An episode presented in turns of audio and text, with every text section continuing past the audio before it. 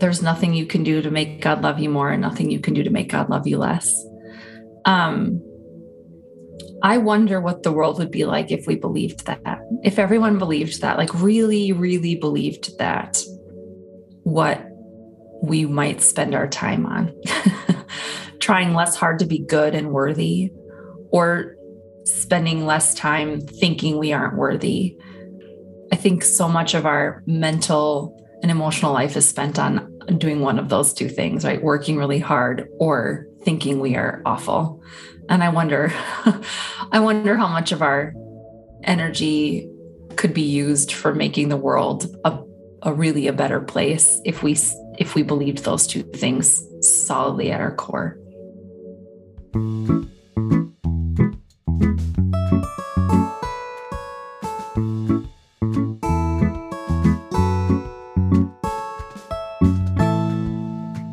Hello, everyone. Welcome back for a special delayed release episode of the Hidden World podcast. I'm your host, Whitney Logan. I interviewed today's wonderful guest, Natalia Terfa, over the summer, but a series of logistical and professional conflicts delayed our ability to produce this episode in a timely way. The good news is that the conversation Natalia and I had is just as fresh and timelessly important today as it was in July of 2022. Natalia is a Lutheran pastor and the co host of the podcast Cafeteria Christian. She and her fellow hosts have done something extraordinary with their podcast and the community that has risen up around their conversations.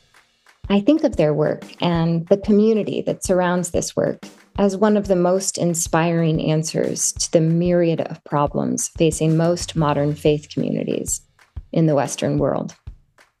I'm so, so happy to have had this opportunity to get to know Natalia and to share her with all of you. Welcome to this week's episode of The Hidden World.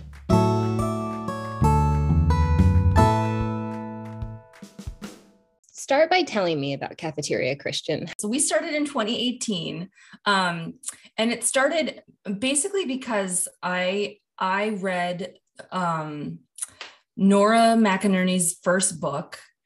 It was right after it was published, and sent her a note and was like, I've been handing this book out like candy lately to people. And so I just thanked her for it. And she messaged me back and was like, I'm interested in your bio particularly the pastor part. Mm-hmm. And um, I was like, okay, ask me, like, ask me a question. And and we just kind of started a back and forth where she, I mean, she was raised Catholic and her, her people in her life that were Christian um, tended to be a little more conservative. And so she was like, what are you basically like, oh, are you, this exists in the world? It was just kind of a, uh, a new experience for her. A lady pastor was a new experience, but also a pretty liberal lady pastor was a new experience for her.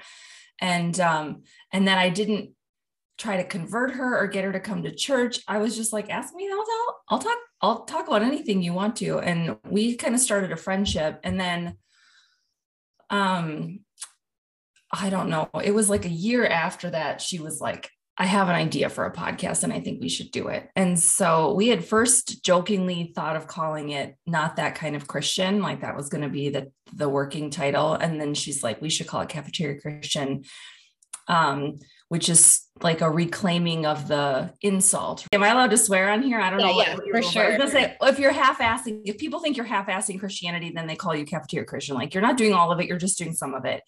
And we wanted to approach the topics around faith with that lens of like maybe you don't have to take all of it. Maybe you can leave some of it behind. So our tagline became take what you like and leave the rest. Mm-hmm. and um that that i would say uh that podcast community has become a saving grace for me, particularly in this weird pandemic time, because we were already doing online community before we were forced to right and and i do have a physical congregation here in the twin cities i do um lead worship in a church building, but uh, I don't I don't know how to, and the people there are lovely, but I also just need to be honest and say it's not that ministry is not what's keeping me in this right now. I find all the life and joy in ministry is coming from cafeteria Christian. And part of that I think truly settles around,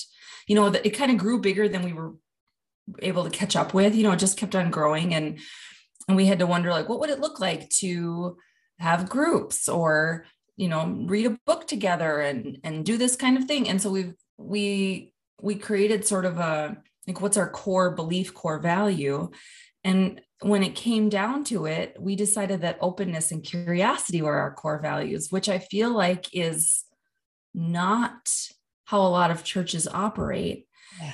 And so, because of that, it has opened us up to hearing from different people and experiencing different stories. And they, there's there's a joke among pastoral circles, maybe that's like this in therapy too. But you have like you like three sermons, and you just like preach the same three sermons over and over and over again. And if I had to pick, and they they might change over your lifetime, but you kind of have a standard three that that even if the text is different, the overall message is the same.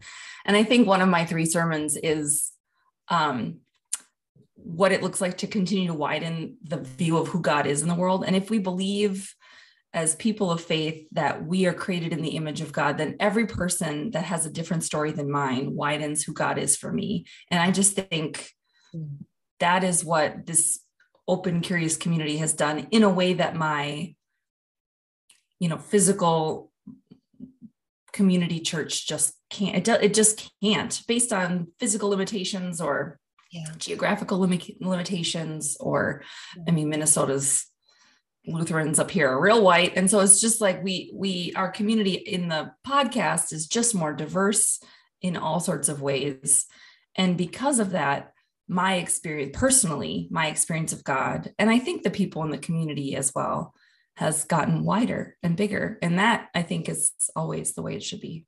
yeah. Amen. Um, I keep smiling about the um, Minnesota Lutherans. I, I, I'm, my mom's side of the family is Scandinavian Lutheran. So I, um, so you know, I know, I really know. yeah. Um, and they are, they are awesome people. And, um, very sincere and and grounded and humble in their faith, but it's very homogenous. Okay. So you are doing some non-traditional pastoral work in the world. Yeah. Yeah, I mean, the joy of the community is that um I get to wonder without a roadmap. Maybe I should say wander instead of wonder. I get to wander without a roadmap about what it looks like to be a pastor in a digital space. That's mm. unusual. Um, and my denomination does not have a path to let to let I'll put that in air quotes, but like there's no path to let me do that. Um, so I'm just kind of doing it on the side, on the slide, just figuring it out. I don't know. It's it is interesting and and yet i find you know you and i aren't in the same physical space right now but you still have a body and you are still embodied and i still have a body and i'm still embodied and that doesn't mean our connection now is any less real or embodied or um or less than mm-hmm. an in person conversation. I get that there are things about in person conversations that are different. Yeah. But they're not less. And I think that switch is hard for people to make if they've only experienced community or care or a pastor in a physical personal way right? Like uh, uh an in-person kind of way. But the the care and connection that can be made in a digital space is i just it is still really beautiful and really powerful. And when you watch it happen there was a, a, long time ago now pretty i mean it was pretty early on in the podcast community. We had one member message our our group and say our facebook group and say, um, my uh, my sister just got engaged to a wonderful woman and our family is not supportive. Their families are not supporting her, either one of them. And they just got engaged and I want to celebrate it. And our community, she's like, here's their address. And she sent pictures the next week of like piles and piles and piles of mail saying, congratulations, love is love, like all these beautiful messages of support from a whole community that was from everywhere. Right. And that to me was like so gorgeous, like so gorgeous. So brings me to tears a little thinking about it because that is the power of a community like that, where you get to choose um, you get to really choose your community and and the community really gets to come around people they've never met in these gorgeous ways that i feel like are so faithful and beautiful right? To say this is what this is what this looks like. And to, that i feel like both me and the other co-hosts there's now four of us um, we trust our community to step up and take care. And if if somebody's going through something in a specific geographical area we will ask somebody else that we know in that area mm-hmm. can you do something or can you show up? And they do. And it's just like who are you? Like who does this? But it's just so beautiful. Yeah. And, and there's a recognition of it's a safe space for people right? They trust the other members of the community to also be care caring in that way and open and curious and accepting and affirming and all those things that people may not trust a church to be you know? Yeah. You know i i was just kind of thinking about how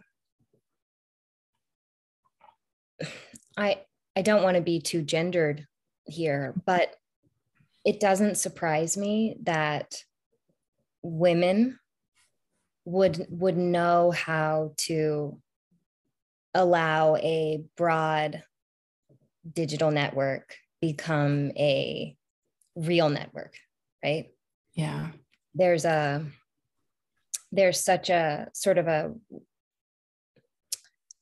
i don't know a, a web at least this is how i experience a lot of um, pastoral care or community care that's born from a group of women is that mm-hmm. it often the webs get bigger you know?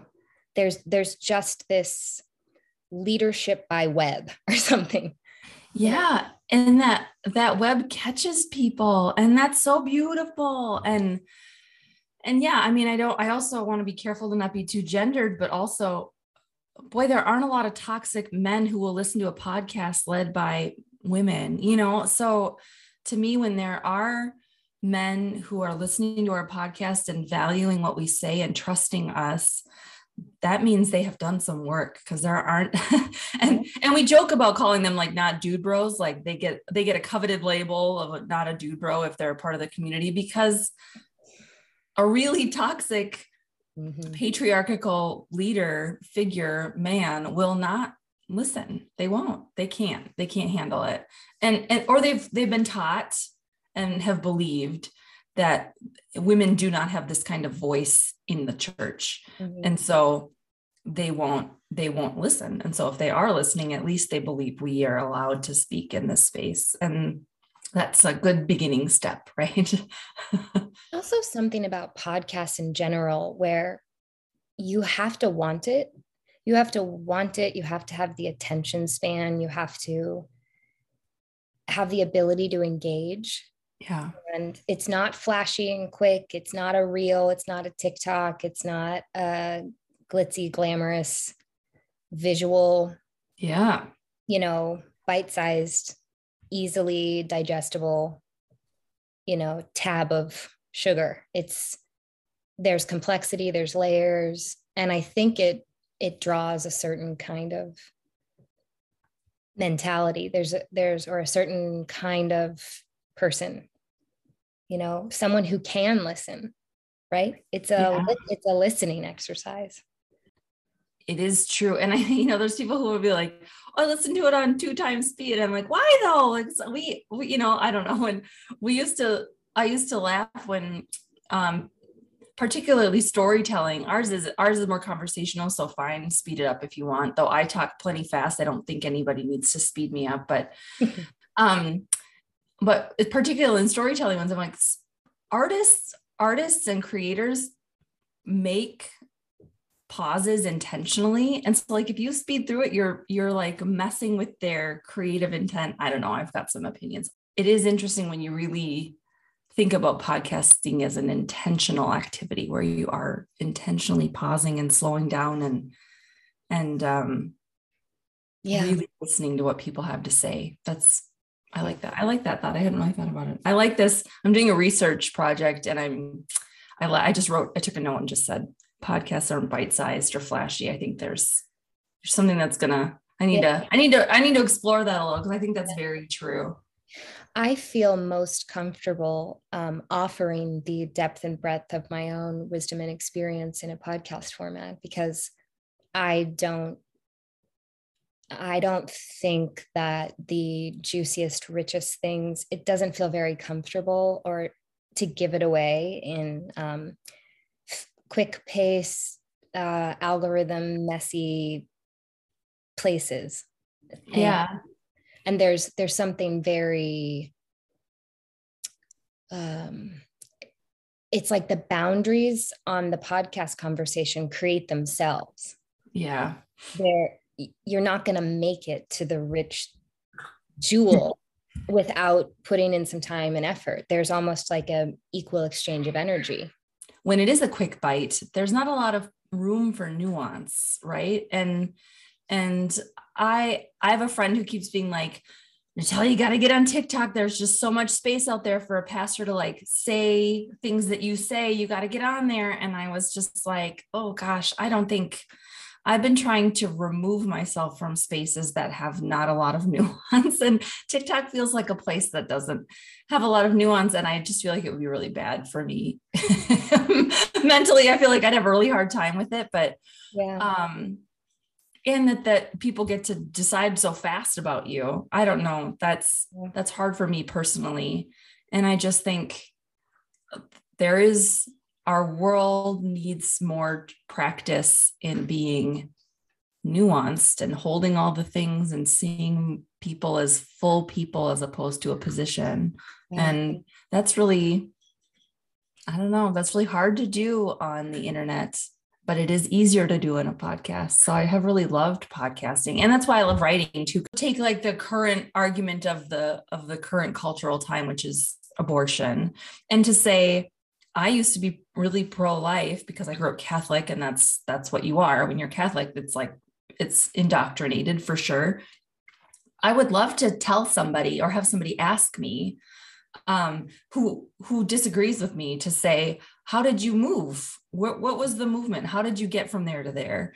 Mm-hmm. Um, but you can't do that in a tweet, and you can't do that in a meme, and so and so it is really hard to say it, that movement like that is slow, and and yeah, there's not a lot of heart mind changing that happens in a in a bite-sized thing right? Like you said or flashy. It just it is slow tedious long work.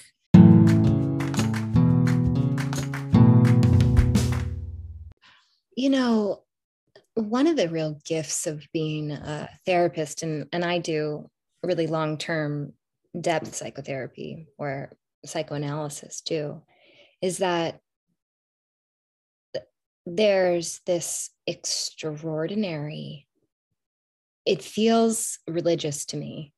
Um it it's so sacred to spend years listening to somebody's story yeah i don't think it's even i don't think it's possible to not be a bit in love with everyone who you listen to that deeply. You know, sometimes I've worked with people where in the beginning I think, ugh, there are some rough edges here and it's kind of uncomfortable to sit with them. And I don't know, I don't know how this is going to go. And, mm-hmm. you know, I wonder if we're the right fit for each other. And, inevitably, some amount of time in, I start thinking, oh my God, my affection and um, like tender emotional wellspring of genuine love for this person is so sincere. I feel it in my body. And the only way that is that I can explain that is deep listening. In therapy, right? For me, right now in therapy, one of the things I'm working on is is um so we're we're trained as clergy in in create being a non-anxious presence is like a skill set right therapy is the same right like therapists are trained in that same you be a presence of calm for somebody and i wouldn't say i'm great at that. Um, i wouldn't say i'm a non-anxious presence. I'm not an anxious presence. I'm somewhere between. I'm just a presence. I'm not i'm neither of them. But i think um, particularly when and this happens and maybe you've experienced this too or you um, maybe have some good wisdom for me on this, but people right now are expressing their deep grief in very in my opinion unhealthy ways right? Mm-hmm. and a lot of those unhealthy ways are hurtful mm-hmm. sort of sideways anger comments. And my whole person's gut response is like defensiveness. And that's the opposite of non-anxious presence in a in a pastoral setting right? And so trying to find the balance between being a deep listener and not a doormat because i think there's like right as a therapist i think for you the expectation is you are there to listen and help people mm-hmm. and for me sometimes i feel like people just need to like yell at somebody and I'm convenient. Ugh. And I still have to be their pastor. Yeah. And um although I've been yelled at as a therapist. Yeah, I believe I believe it. I, I fully believe that. Yes. Yeah. My therapist has gotten a few of those too. There was there was one time where she asked me just the most pointed question and I was like, I am not ready for this question. like, please ask something else. no, I just am like, no, we're not, we're not doing that today. Um, That's good. uh, but I think, yeah, I think the the deep listening is a hard it's hard thing when you are on the receiving end of some of their yeah. the things you're supposed to listen to are about you. I don't know does that yeah, make sense? Absolutely. i don't know if the question makes sense. Yeah. It makes perfect sense. And um you know, I just as a bit of background, um, when I was in college, I, I majored in religion and I thought I was going to work for a church in some some capacity. And then I I had to break up with the church because of its politics. Um, and I wandered around sort of aimlessly for a while and eventually found my way to psychotherapy as a profession for a lot of reasons. But, but I think one of which is that um, I I think the thing I always wanted to do the most was skillfully hold space for transformation. Whether that and for a while I thought that would be through the vehicle of the church. Yeah. And and now it's really really not. But um I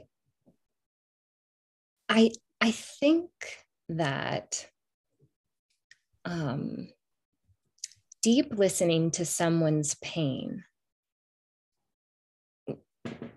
One of the things that probably in particular analytic training has taught me the most is is how to understand that everybody's interacting with one another from their own projections right? So it's just becomes over time easier and easier to not take it personally and to almost listen to people's pain even when it's targeted right at me as a as a as a metaphor as a as a symbol as a as a it's easier to hang that on me than to deal with it themselves and my job is to hold it but not internalize it and um, give it back to them in pieces and so sometimes the the deep listening has a also has a, a firm boundary, you know? I have said to many people, both professionally and personally, this isn't mine. Yeah. That's not mine. I understand that you want it to be mine, but I can't pick it up for you because it's not mine. I understand that that's uncomfortable, you know? It's very, very hard to get to know our own shadow. It's much easier to put it on someone else. Yeah. And I understand that intimately. I mean, I do that all the time. I would like everyone to hold my shadow but me, right? yeah, for sure. For sure. Yeah. But that's not what we're doing here. We're learning to take responsibility for for ourselves. So yeah, and in some ways it's it's easier to have a therapist tell you that than a church, oh, right? Oh, no doubt. Yeah. At least I mean, bought in enough to yeah. to, you know, you go, you're going to therapy, you're paying money, you've bought into the idea here. Yeah. Yeah. I think pastors get, th- oh my gosh. There's a, there's an Episcopal priest in my analyst training group who's also a, a psychotherapist. Um, and he will tell stories sometimes and i just think nobody gets more projections in than a pastor like than a priest i mean certainly celebrities get a lot of projections but a lot of that's kind of far away nobody gets more like a higher volume of intimate you know community driven daily on the ground projections both of supreme enlightenment and then absolute devaluation. That's very validating. I mean, I think I have one person who right now in my congregation has been kind of a, a thorn in my side. Uh, and her spouse died uh, a year and a half ago. And so I can absolutely clearly see what what this is, right? I mean, it is is like any anyone talking to you knows what what the problem is. You are mad about things changing because everything for you has changed. Yeah. I, I fully get it and i have so much so much care and compassion for you. And also like you don't get to be a jerk just because your person died. You know like and that's so hard to say to somebody pastorally to be like mm, like this is not how we this is not how we do this when you can see it as as just pain coming out as yeah. anger or you know it's so hard. And i think that's even for people who haven't lost a loved one in the past two and a half years there's so much loss and yeah. loss is presenting as yeah. just anger and bitterness and meanness. And that's really that's really hard. And it's hard to say to somebody like mm, you know what i see here? Like that just kind of makes you sound like a a jerk sometimes you know don't you think like that changing the definition or the expectation of what is and isn't pastoral would be helpful? Yes. Because I don't, I mean, I see a lot of this. I, one of my closest friends is a pastor at like a mega Methodist church in town. And it's, it's almost like there's this idea that pastors are supposed to always be nice. And yet I'm, I'm looking at Jesus and he was not always nice at all right? There's, I mean, he had a lot of boundaries. He let people know when they were absolutely out of line. He let his like closest disciples know, like, you are off the mark here. Don't come at me with that shit. You know? Yeah, I know. So I don't know why we think, and especially for women, you know, but why we think pastoral means like, oh, mm-hmm, yes, of course. Thank you for telling me this. I understand oh well i'll take that into consideration. No of course yes okay but like it's it's not really that helpful. Yeah and and if you i mean my experience more recently has been if you do call people out on that then then their projection swings right back and you're toxic. You are a toxic leader you know? And you're like I don't think having good boundaries and clear expectations makes me a toxic leader, but I understand why it might feel that way, right? That's it's so hard to say like it's still not going to change my boundaries or clear expectations that you think i'm you think that makes me i i'm not changing that so yeah maybe that's when your response of that's not mine yeah, yeah, yeah. is a good response there because you know i think um someone asked me recently what what what would be one thing i would tell a new pastor a new clergy person and i was like oh set those boundaries right now, set them hard and strong right now because mm. it's so hard to go back and change boundaries when people have decided you don't have any. Oh yeah. Um it's the work is harder and you will you upset more people mm. Um when you're trying to set a boundary that they they thought you didn't have. I mean, I just think yeah.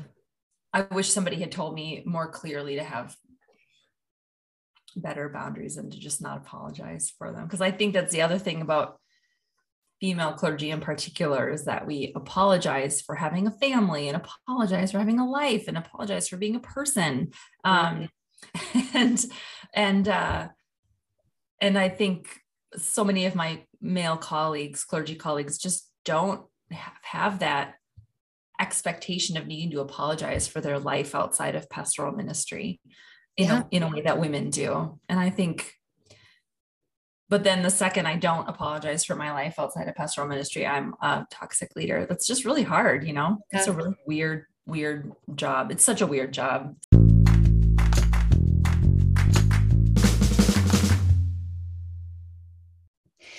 How did you make this transition from um, Catholicism to Lutheranism, and why mm-hmm. did you want to become a pastor? Oof. I don't know if I did um, want to. and I, you know, Nadia Bolz-Weber a long time ago, somebody asked her, you know, how do you know if you want to be a pastor? How do you, you know you want to be? And she's like, if you can think of doing anything else, do that because it's such a, it will just take so much of you. And so I think I tried lots of things first. um, and uh, I really, uh, so the journey to Catholicism, my, you know, my, my father is a professor at a, a Catholic university here in Minnesota. And I, so I grew up with, um, at a monastery, monks everywhere. Like it was just the way I was raised was very high church, very Catholic, very, um, masculine, very patriarchal. And I, um, and then I just dabbled. When I got into college, I was like, what else is out there? You know, like I was still going to the Catholic church in town just to like appease my grandmother.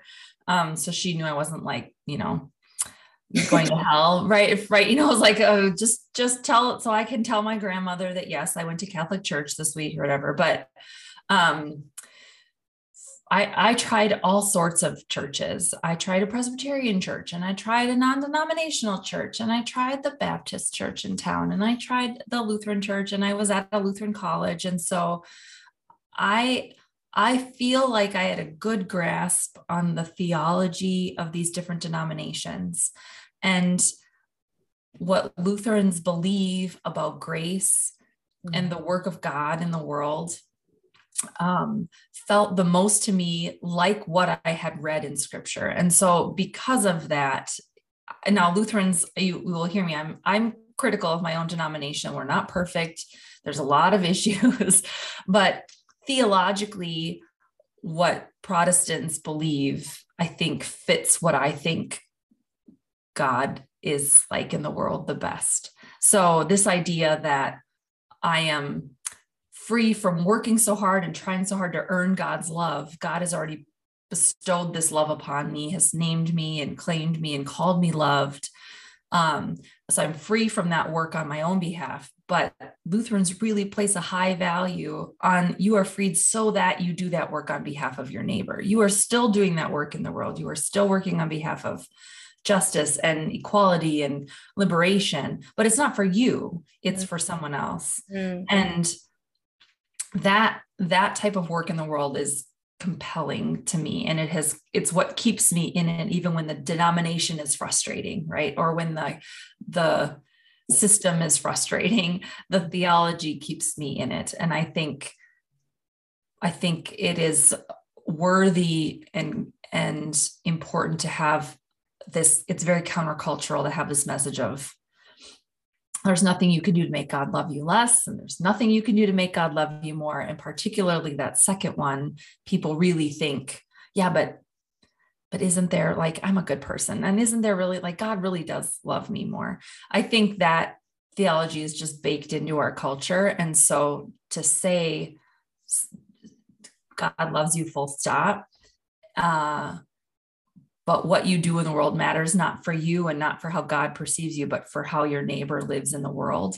That I think is so beautiful. And that is what is compelling to me about Lutheranism. And then being a pastor, oof, I mean, it happened in like, oh, what you have a you have a pause, a follow-up. I just wanted to say before I forget to say it that my deceased Norwegian Lutheran grandmother I could feel her in listening to you. I could feel her saying, "Now this this young woman, this she knows." this like beaming, cavelling pride was like entering the room in a like a mystical, like she's here with us, and she wants me to be pen pals with you. yes. I mean, our our tradition, and, and, this isn't just Lutheran. I mean, the the Methodist Church, the Presbyterians. I mean, they come out of the same Protestant theology, and so, but there is something to be said for our our our foundation is reform, right? Our foundation is looking at the system and being like, "Oh, I don't think that's what God meant," and I just feel like we've stepped a little away from that, and that's where my critique of my own faith is really present right now is to say oh no we are we are we are in need of some reformation again. We are in need of some looking around. And that's why where people are so scared of deconstruction and faith right now i'm not because i'm like deconstruction is reforming. It's the same thing. You're looking at a thing and you're saying oh should we should we hang on to this? Is it is it helpful? Is it is it from God? Is it from us? Is it worthy? I mean, like all these things are important. And I always think it, I mean, if if belief in, in God or whatever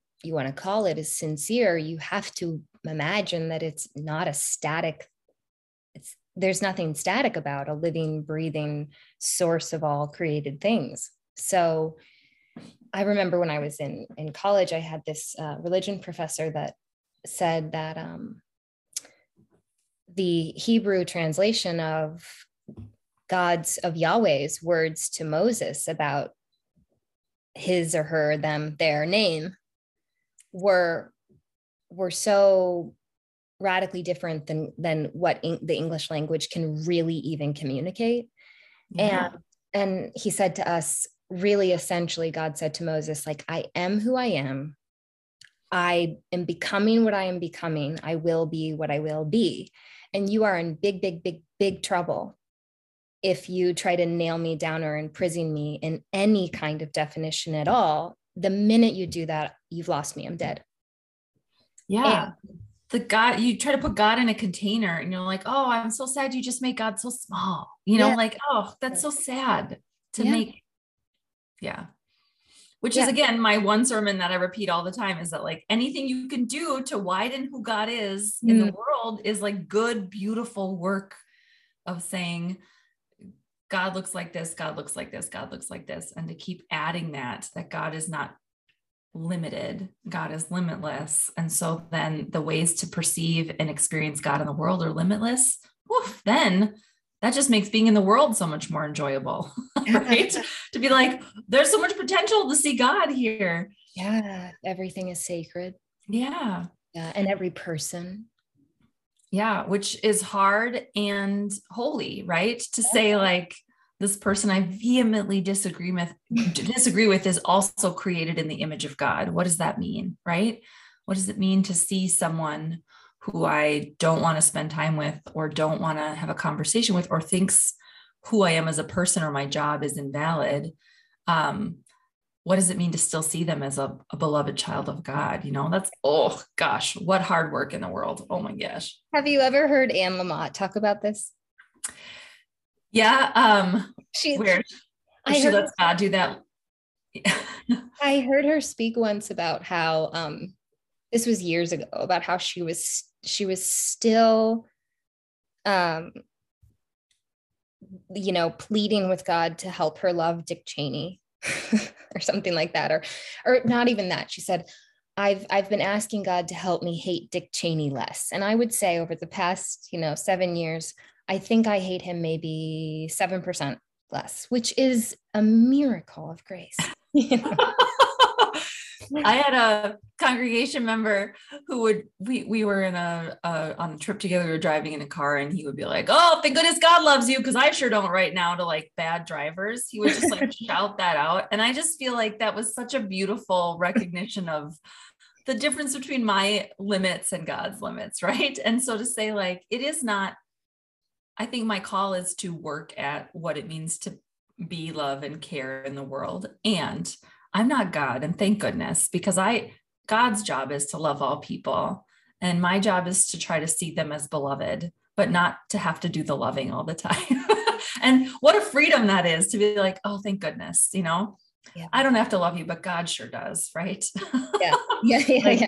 Thank goodness. Thank goodness. You're so loved. You are so loved. And that message does not it doesn't have to be from me. I don't I there are people who will love you and God will love you if I can't right now. And I think there's a lot of freedom in that. Yeah. Too. Okay. Tell me how because you mentioned this earlier and I wanted to circle back to it given the moment we're in. Tell me about your transition from identifying your value system as pro-life or, you know, anti-abortion into what it is now. What what was that journey like? How did you yeah, I mean, so I grew up Catholic, like I said. My grandmother, um, uh, she, I, I, I await her her glowing presence in the room next to me as I talk about her here. we'll see. She might be, it might be a little less glowing.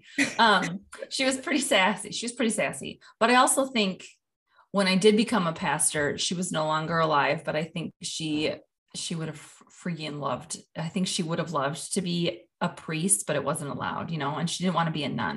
Mm-hmm. And I think, I don't know, I just think she would have loved me being a pastor. But um, she was a one issue voter. She picked the pro life candidate, and that was it. It did not matter where they stood on anything else.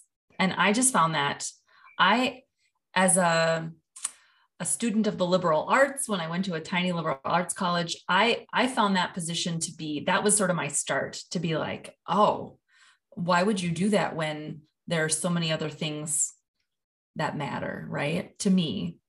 So um my younger brother was an environmental educator that or he is still an environmental educator but that was his his degree and study area of study. And so our family got pretty intense on environmental justice. And and to look at a candidate who was pro-life who often didn't have a stance on environmental justice felt like a a, a, a lot of dissonance there for us for me in particular around um, my feminist radicalization um, but just to say and and i used to i think my my like straddling the two worlds position that I came to for a long time. I'm not there anymore, but I held this position of, well, I'm personally pro life, but I'm politically pro choice. I think that was my like way to kind of get around it, right? To be like, I, I think I, I don't think I would ever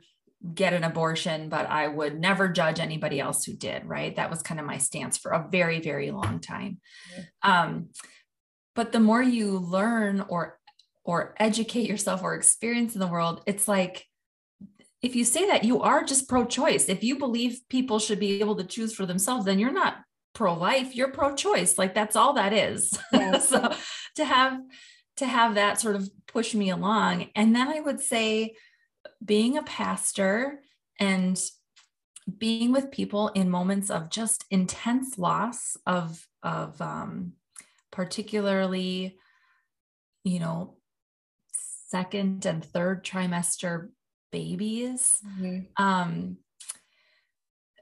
That was my tipping point mm-hmm. to be with families who had to make impossible medical decisions. Mm-hmm. Um, and for them to feel like they weren't sure mm. that God loved them anymore, mm. or they weren't sure that the church would love them anymore for sure mm-hmm. to me felt like um, the final push into no that can't be that can't be what god wants that can't be what god wants for anybody to feel like a medical choice they've made means they are outside of the the realm of God's love. I just feel like that's I just felt like uh, morally, spiritually, ethically wrong. I just like that cannot be how God works in the world. And I feel like anytime I fall on that that can't be how God works to me is a is a lean in. When I feel that, I feel like that is the Holy Spirit being like, get it, get it, get it, girl. Yeah. Like just, you know, yes. that that and it's not to, to say I have the answer or like the it's not black and white for me. It's still not, but to say even even in um even in my in my theology around around queer acceptance in the queer community it's still that same thing. If what you say makes a kid think they shouldn't be here anymore you're wrong. It has to be wrong. That can't be that can't be god. Because yes. and so i just i just want to follow the follow the thread. When the spirit makes me feel like oh gosh that can't be how god is i i really lean into that feeling.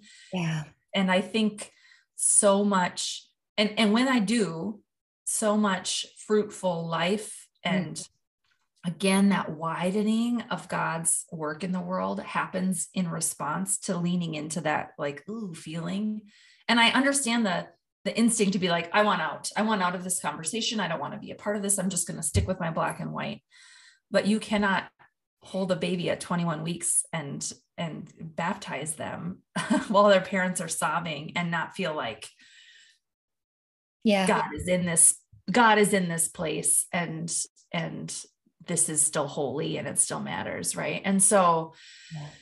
that's been my and and i think as i've unraveled i mean i because i dabbled in like so many denominations in college um, there was a lot of purity culture wrapped into my uh, formative years as well. And to, to pull on that thread I think automatically pulls on this pro choice, pro life thread because so much of the conversation is about like a woman being promiscuous and getting herself pregnant and then having to do this thing. And you're like well let's let's talk about you know like we let's let's pull on that thread a little. And once you start un, unpacking some of the purity culture bullshit that's been put on you i think you do automatically become more pro-choice you don't yeah. become more like yep we are just we are uh it is about the more you pull on that thread i think the more you realize it's about women and not about babies anything else babies yeah. or or life or any of these things because there is no person who could stand next to me in, in that hospital room and say what we were doing what that family had to do was murder right? It's just like you just can't you can't do that. You can't it's not possible. I just think you can't do that. And actually it's sort of to your earlier point that anytime you get up close to something yes. you know then then you you open you know you there's a there's a way that i often think there's just no way that the staunch I mean, every every person that I either know or know of that is really anti-abortion, they have either had some sort of reaction formation to an abortion in the personal or family history, or um, or they have never gotten near it. Never, never, never, never. For a lot of reasons that are often wrapped in enormous privilege, right? Yes. So there's um there's something i don't know will willfully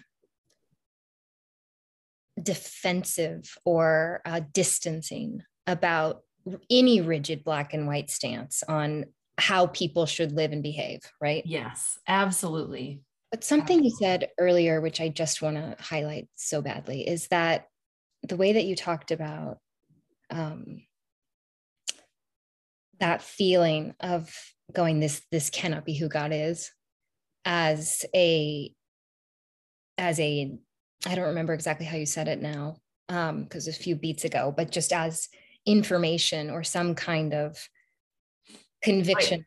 it's the holy spirit just it's just the holy spirit i think that's that's how she rolls in the world i just think yeah. when when you have those like ooh moments i i think i understand your in, people's inclination to back back away from it very fast because this means i'm going to have to do something yeah. or change or learn and all of those things are scary and exhausting And we don't have time or energy for it. So i understand the instinct to like whoa back back away from it. But boy when you follow the holy spirit yeah. woof, woof, well and she knows what she's doing. She knows yeah, what she's yeah. doing. And i i find it so striking because i um a couple of things one i remember being a child at a christian camp I think I was probably 12. And for whatever reason, I don't remember the circumstances, but my my counselors were talking, or, or maybe the person who gave the kind of sermon of the evening had been talking about, you know, you either believe in this particular way or you go to hell, right? And then I was so disturbed by this. And my counselors were trying to sort of make it make sense for me and uh, so I was 12 years old and I had this like this cannot be the way that God operates or this God is a monster. It's a it that's a monstrous ghoulish thing to yeah. do. You're going to yeah. abandon the child born in a brothel in India because they happen to not be born in a Scandinavian Lutheran church in northeastern Iowa. That's insanity. Yes. You know? And um and so all these adults are telling me why this is so and i remember just sitting there being like i don't know how i know that they are so wrong but this is impossible yeah. and and i am out of this operation you know like that yeah happened. and that's part of what birthed our podcast right is it's a lot of people being like i don't know what i believe but it is not that it is yeah. not that over there which which is loud and out in the public sphere and telling people they're sinners and telling them they're going to go to hell or telling them they can have their best life now if they just pray harder and act the right ways, say the right prayer. I have that like you just need to say this thing and God will love you has always sparked that in me like that this cannot be right because I, I, so I, and I've said from the pulpit, I've been like, if that was what I believed, about, if that's what God was like, I'd be out. I would not have this job. I would not do this work. I would not, I could not do it. I no. could not do it if that was the case. And I just think anytime you do follow that feeling, mm-hmm. it is an, it is an opening and a widening of who God is. And I just, I'm always in search of that feeling. I'm always in search of that because I think that is God. Yeah. Mm. How do you think things got so what is the word I'm looking for? Bastardized, per, you know, perverted, um, corrupted.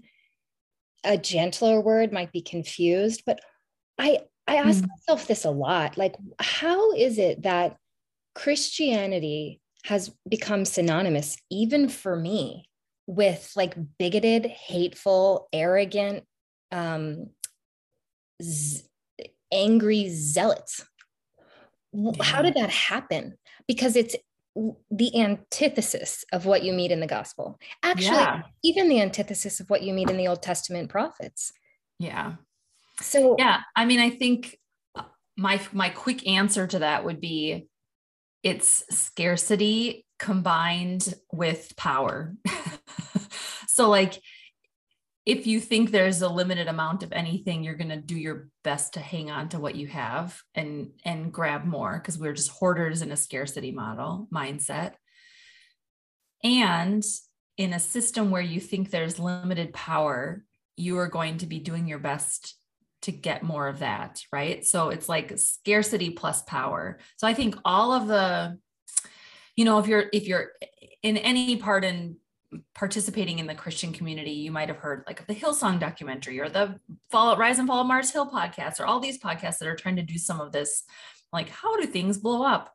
I mean, to me, the power is at the core, right? It's like believing somehow that that I am better, bigger, no more than anybody else um, is is dangerous. And and popularity and power kind of go together, I think. But it's this idea of we've lost the uh, we really lost the ability to say like you aren't special but you're so special but you're not special right to, to like that combination of those things keeps us humble in a way that i think christianity has lost it's just bought into the the like rising of the american dream kind of mindset it's just not it's not american christianity is unique when you step out of this country and you find Christians in other countries, it's very different, yeah. right? And so, but that I that idea of there's a hoarding kind of mentality, and that only comes from scarcity and believing that uh, I am I, I'm deserving of a bigger piece of pie than somebody else. Well, the only way you can do that is by saying you're better. Yeah. Like I I've done more, I deserve more, I whatever. And again, that's when my theology is like, no, like yeah. you, there's pie for everybody.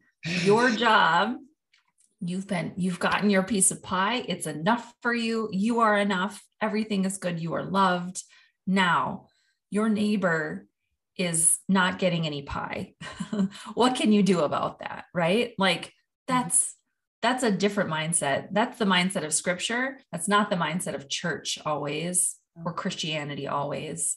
And I think anytime we exclude people, push people out to keep ourselves in an exclusive group or to put ourselves higher or set apart, um, I think we're doing something wrong. That that inspires the like ooh feeling in me that I lean into to say, no, that's not, I don't think that's what this is. I don't think that's what I read in scripture. I don't think that's what God's like. I have two remaining questions. All right. The first is because you've said many times that, you know, one of the things you're most interested in is widening the experience of God. Mm-hmm. If you could tell me how you recognize God in a sentence, like what you look for, like what feels like the aroma of God, right? Or the, you know, in a sentence, what would that be? Oh my goodness. I mean, I think we were talking about listening, but I also think I think maybe it's seeing people as they are is the aroma of God. I just think I think when we, this work of like trying to change people, this kind of full circle us back, only puts yourself, it separates us from each other, right? To say, my way's right, even though I fully believe my way's right a lot of times. Listen, I'm an Enneagram one. I know the right answer for all the things. um, but but I think to see someone, right? So I'll go back to this person who's been a thorn in my side. I it could be so awful if I couldn't see her for who she is. To not to just see her as an angry, upset person is easy. That's the easy task. To see her as a grieving person is harder and nuanced and and really beautiful, right? Yeah. Um, there is something about seeing people as they are that I think is God in the world, whether that's broken or not broken, whether that's grieving or not grieving, just as full human, whole people. I also think there is God exists in people I that I have a hard time loving that I can still see as full people. I think God is there. Um, and I I think there's sometimes this pressure given to people by the church or by faith that says like, you have to love everybody. And that feels like, oh gosh, well, I must be a bad Christian because I can't.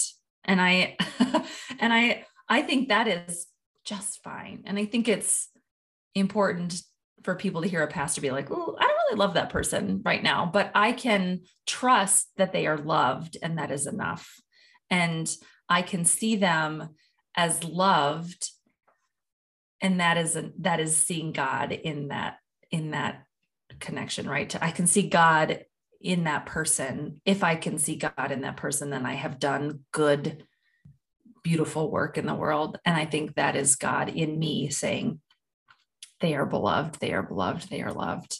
That is that is how I see God in the world, is trying to see, I don't know, trying to see the image of God in people that I find hard to love is really important, important work. Uh, but I don't have, and I feel like maybe it's like really somebody's going to just critique me on being a heretic for like saying you don't have to love everybody. But i think i, I really believe you don't have to love everybody. I really believe god does that. I just really believe that. Yeah. I think, I think you are saying that you recognize god by love. You just aren't in like conflating your humanity with yes. some supernatural yes. divine love that just exists and permeates things. You don't have to carry that all on your own but you recognize yes. that that is that that is present omnipresent and always available even if you yourself cannot call it forth.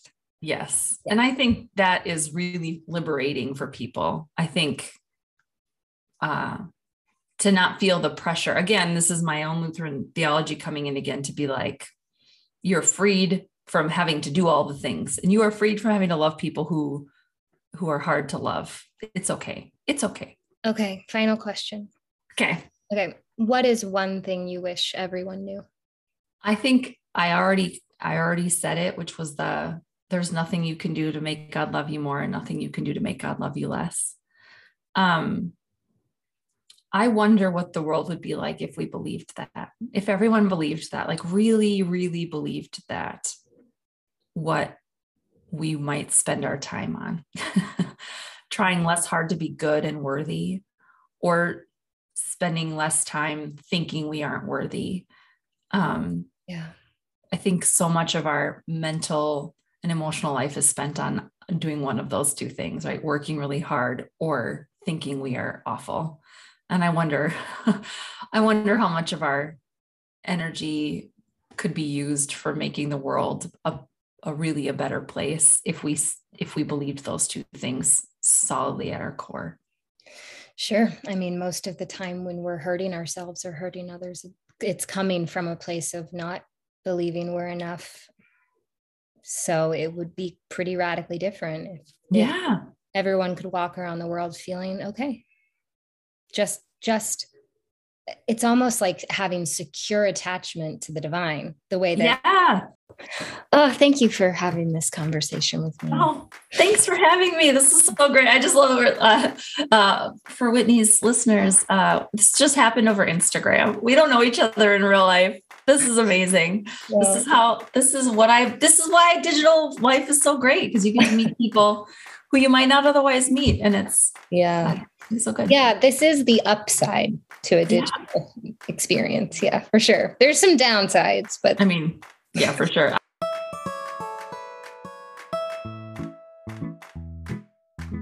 Thank you, thank you, thank you to Natalia for gracing us with her presence, wisdom, vulnerability, and courage.